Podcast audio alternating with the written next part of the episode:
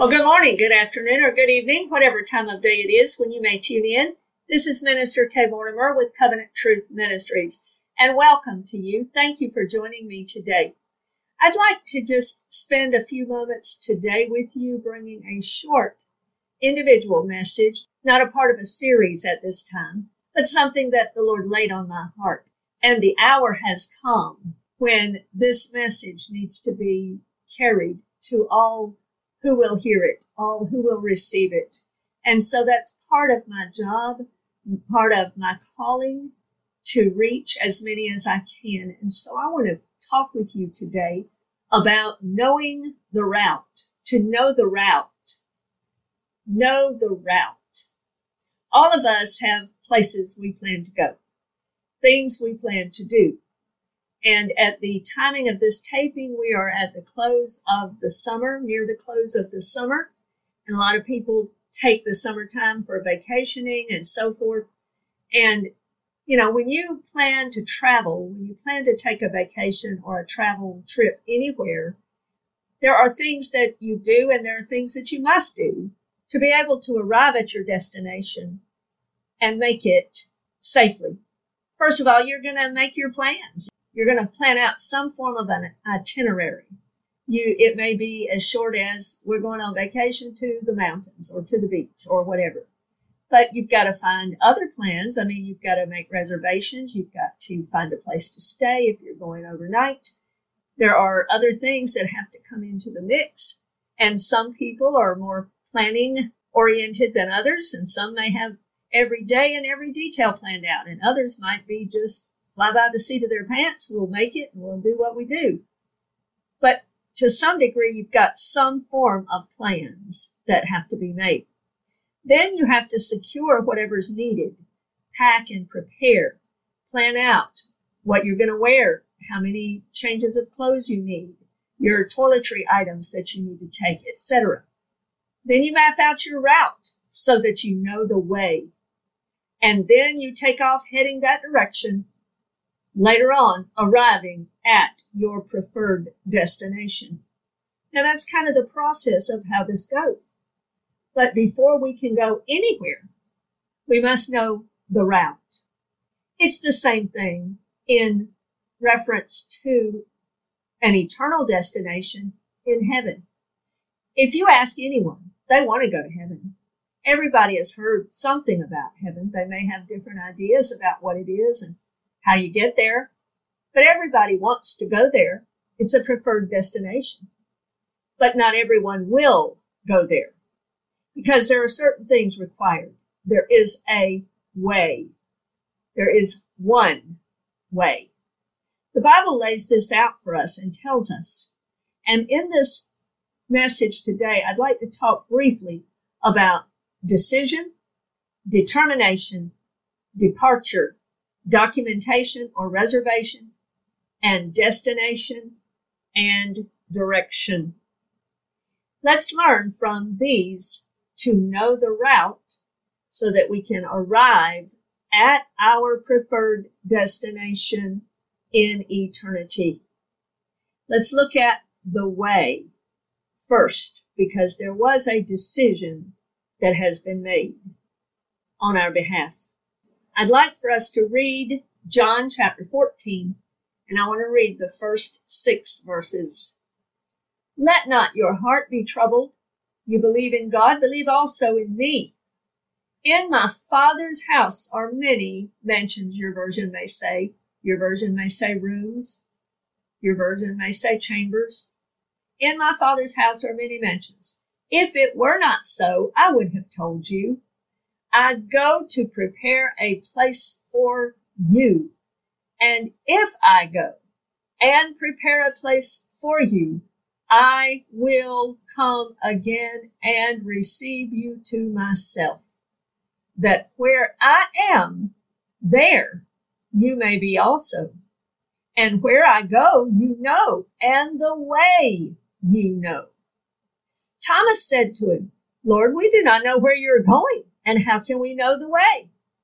Jesus said to him, I am the way, the truth, and the life. no one, no one, no one comes to the Father except through me. Beloved friend, to know the route to a preferred destination of heaven, there is only one way. There's only one way in, period. There is one route. Jesus made the decision to come to die for us. He rose again, being approved of by the Father as the first fruits of the dead. And then he ascended. This is what he's talking about here. I'm going away. I'm going to prepare the place for you so that where I'm going to is the destination you can also come to. He is explaining this in advance, what he's going to do. His decision has been made. Determination. He has determined to go to prepare the place so that we can come later. It's just like in the Jewish wedding custom. The groom in that day would go away and prepare the place, prepare the house for his bride. And so Jesus, as our groom, is telling the bride, his church, that he's going away to prepare the house for them and that he's going to come back and get them at a later time, which is exactly what the bridegroom would do. Departure. He's telling them in advance, I am going away, and here's the reason for it. I'm going away to prepare this place so that I can come back and receive you. Now, not only does John tell us that Jesus said this, but also we have verification from those that were at the ascension. Two men, two angels, whoever they were in particular. In Acts chapter 1, beginning in verse 6, it says this Therefore, when they had come together, they asked him, meaning Jesus, saying, Lord, will you at this time restore the kingdom to Israel? And he said to them, It is not for you to know times or seasons which the Father put, has put in his own authority but you shall receive power when the Holy Spirit has come upon you, and you shall be witnesses to me in Jerusalem and in all Judea and Samaria and to the end of the earth. Now, when he had spoken these things while they watched, he was taken up, and a cloud received him out of their sight. And while they looked steadfastly toward heaven as he went up, behold, two men stood by them in white apparel, who also said, Men of Galilee, why do you stand gazing up into heaven? This same Jesus who was taken up from you into heaven will so come in like manner as you saw him go into heaven. I want to read that verse again. Verse 11. Who also said, Men of Galilee, why do you stand gazing up into heaven? This same Jesus. This is the same Jesus that gave them the promise at the Passover Seder in John chapter 14 that he was going to go away, but he will come again. Now these two men, these two angels, whatever, whoever they were, say to these disciples, this same Jesus who was taken up from you into heaven, just like he told them in John chapter 14, will so come in like manner, in the same way as you saw him go into heaven. Jesus is coming again. This same Jesus that John 14 is telling us about, and he is speaking to his disciples. This same Jesus is coming again. The destination is the home for the bride. It's in heaven. He tells us, Jesus tells us, he's going to the home of the Father. He's going to the Father. And that's going to be where he will come back and take us to be with him where he is. These two men in Acts chapter 1 are saying the same thing. He's taken up into heaven. That's the location of where he is now. And he will come again to get us.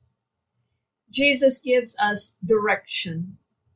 He says here in John chapter 14, I am the way.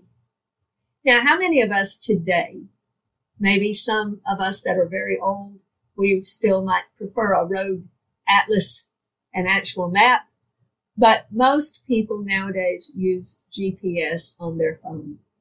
Did you know that the Lord has given us a GPS? It's called the Word of God, but it was written by the author of Scripture, which is the Holy Spirit of God, who I like to refer to as God's prompting spirit. God's prompting spirit. He's the one that maps out the way for us. Now, how is that done in an individual's life?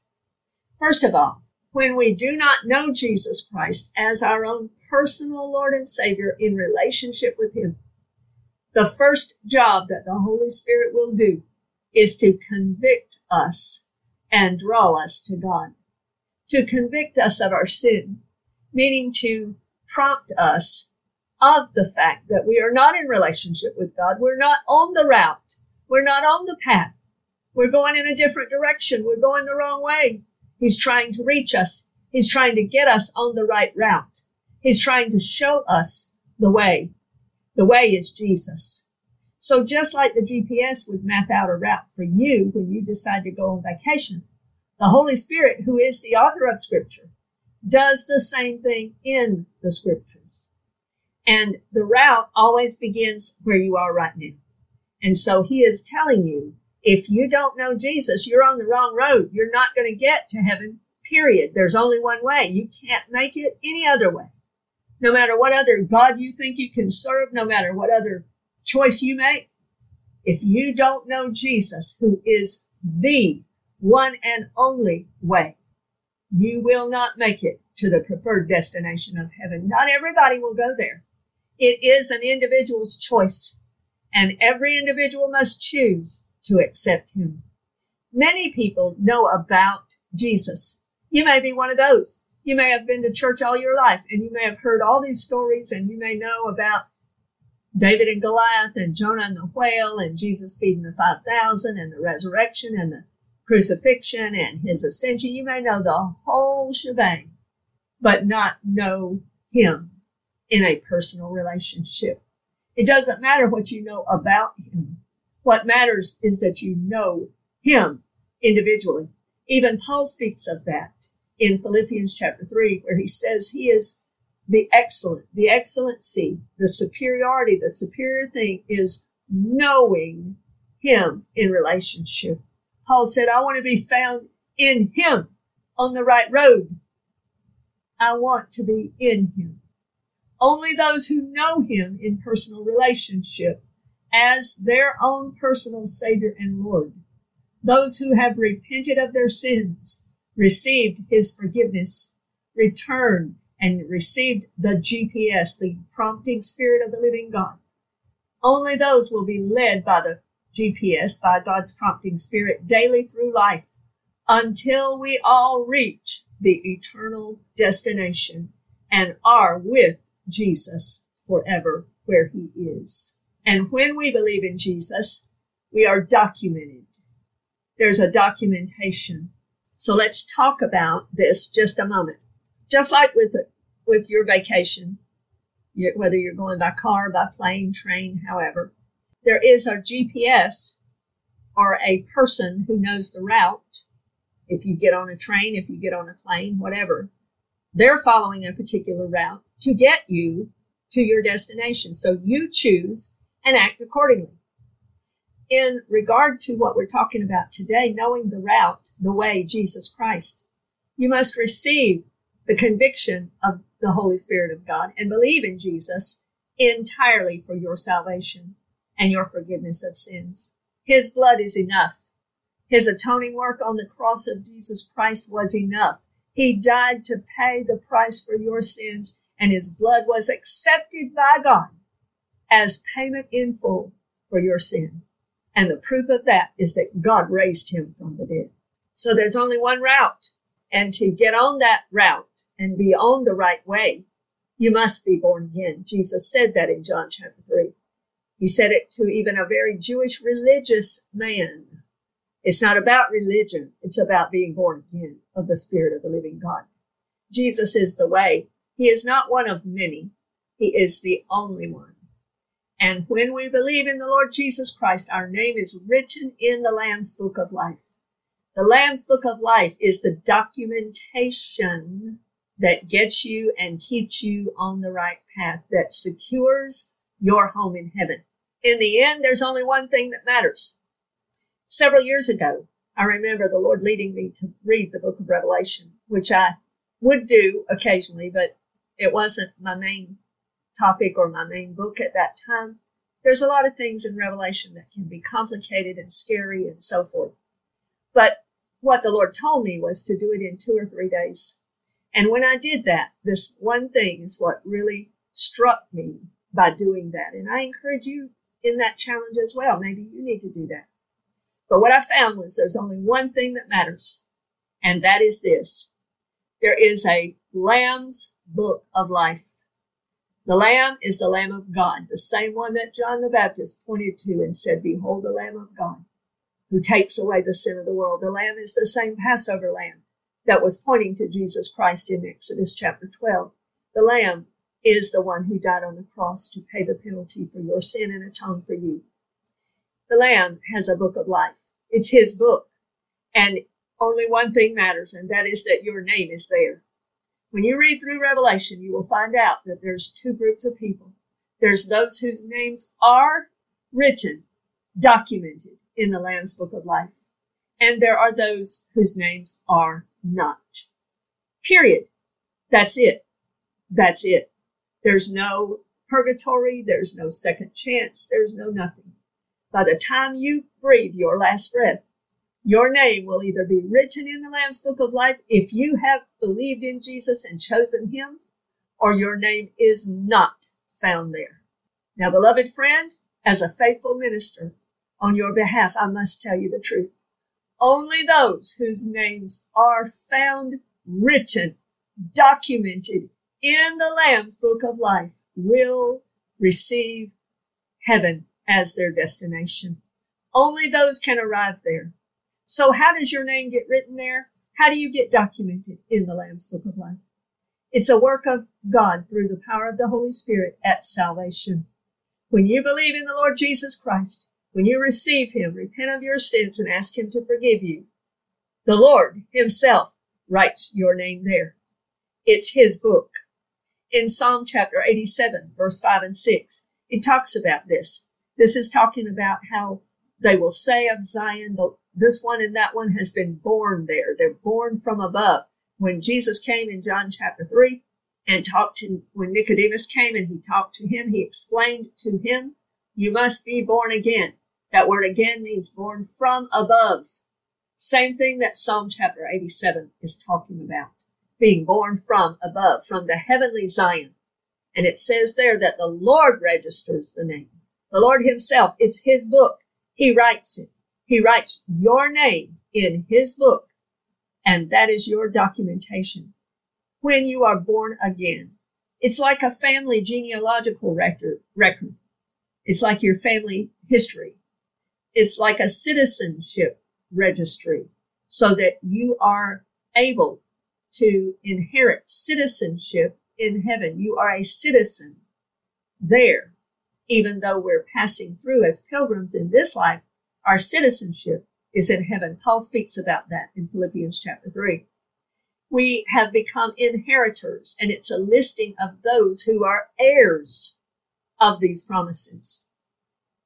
The name is written there because we are born again of the Spirit of the living God. That is done because Isaiah the prophet in Isaiah chapter 9, verse 6 and 7 said that the coming one, the Messiah, would also be called the Father of eternity, meaning that he is the one and only. He's the Father, the one that can sire eternal life in the heart of anyone who will believe in him. He gives eternal life and someone is born anew, born from above, born again. And he will freely give that eternal life to all who will believe and receive him. Then a person is placed on the right route, on the way of Jesus Christ.